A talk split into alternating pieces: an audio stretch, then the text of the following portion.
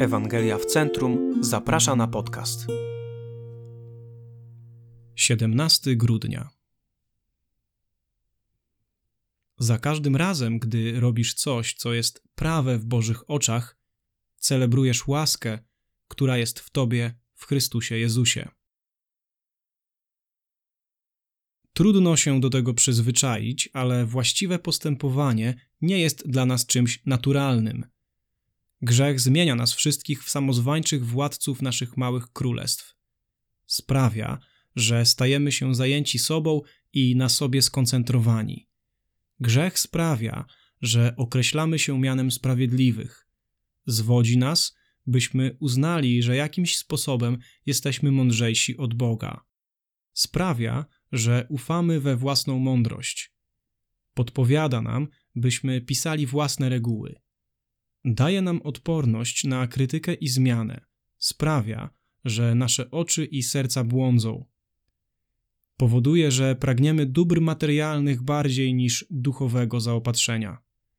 Chce, byśmy pragnęli przyjemności bardziej niż charakteru i wyżej je też cenili sprawia, że zapominamy w naszych dążeniach o Bogu, by samemu stać się Bogiem.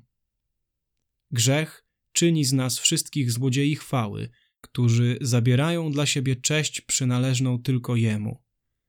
Wszystko to sprawia, że grzech doprowadza nas do przekraczania Bożych granic w naszych myślach, pragnieniach, słowach i działaniach, wielokrotnie i wciąż na nowo.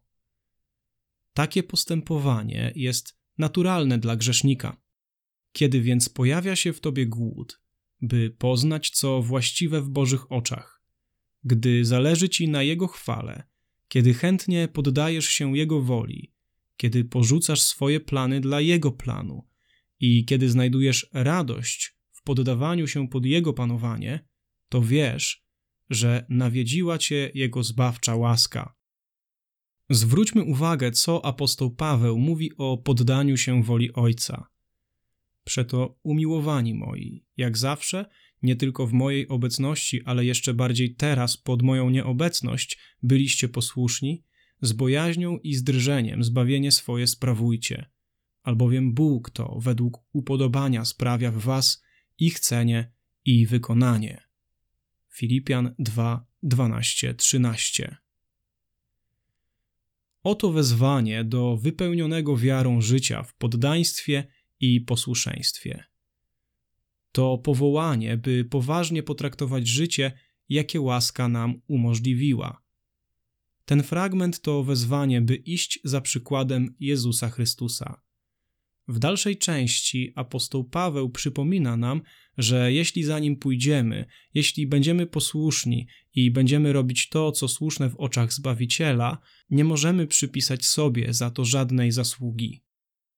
A to dlatego, że nasze dobre pragnienia i właściwe działania pojawiają się tylko ze względu na Jego obecność w nas i stale działającą łaskę.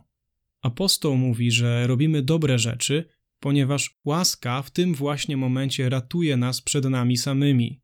Chroni nas przed własną sprawiedliwością i samowystarczalnością, które uczyniłyby z nas ludzi zbyt niezależnych i zbuntowanych. Każda chwila naszego posłuszeństwa to dowód i celebrowanie łaski, która nie tylko wybacza, ale też ratuje, nie tylko ocala, lecz też przemienia. W Bożych oczach żyjemy nie dzięki własnej sile, lecz tylko dzięki łasce. Dalsze rozważania i zachęta list do Rzymian 6.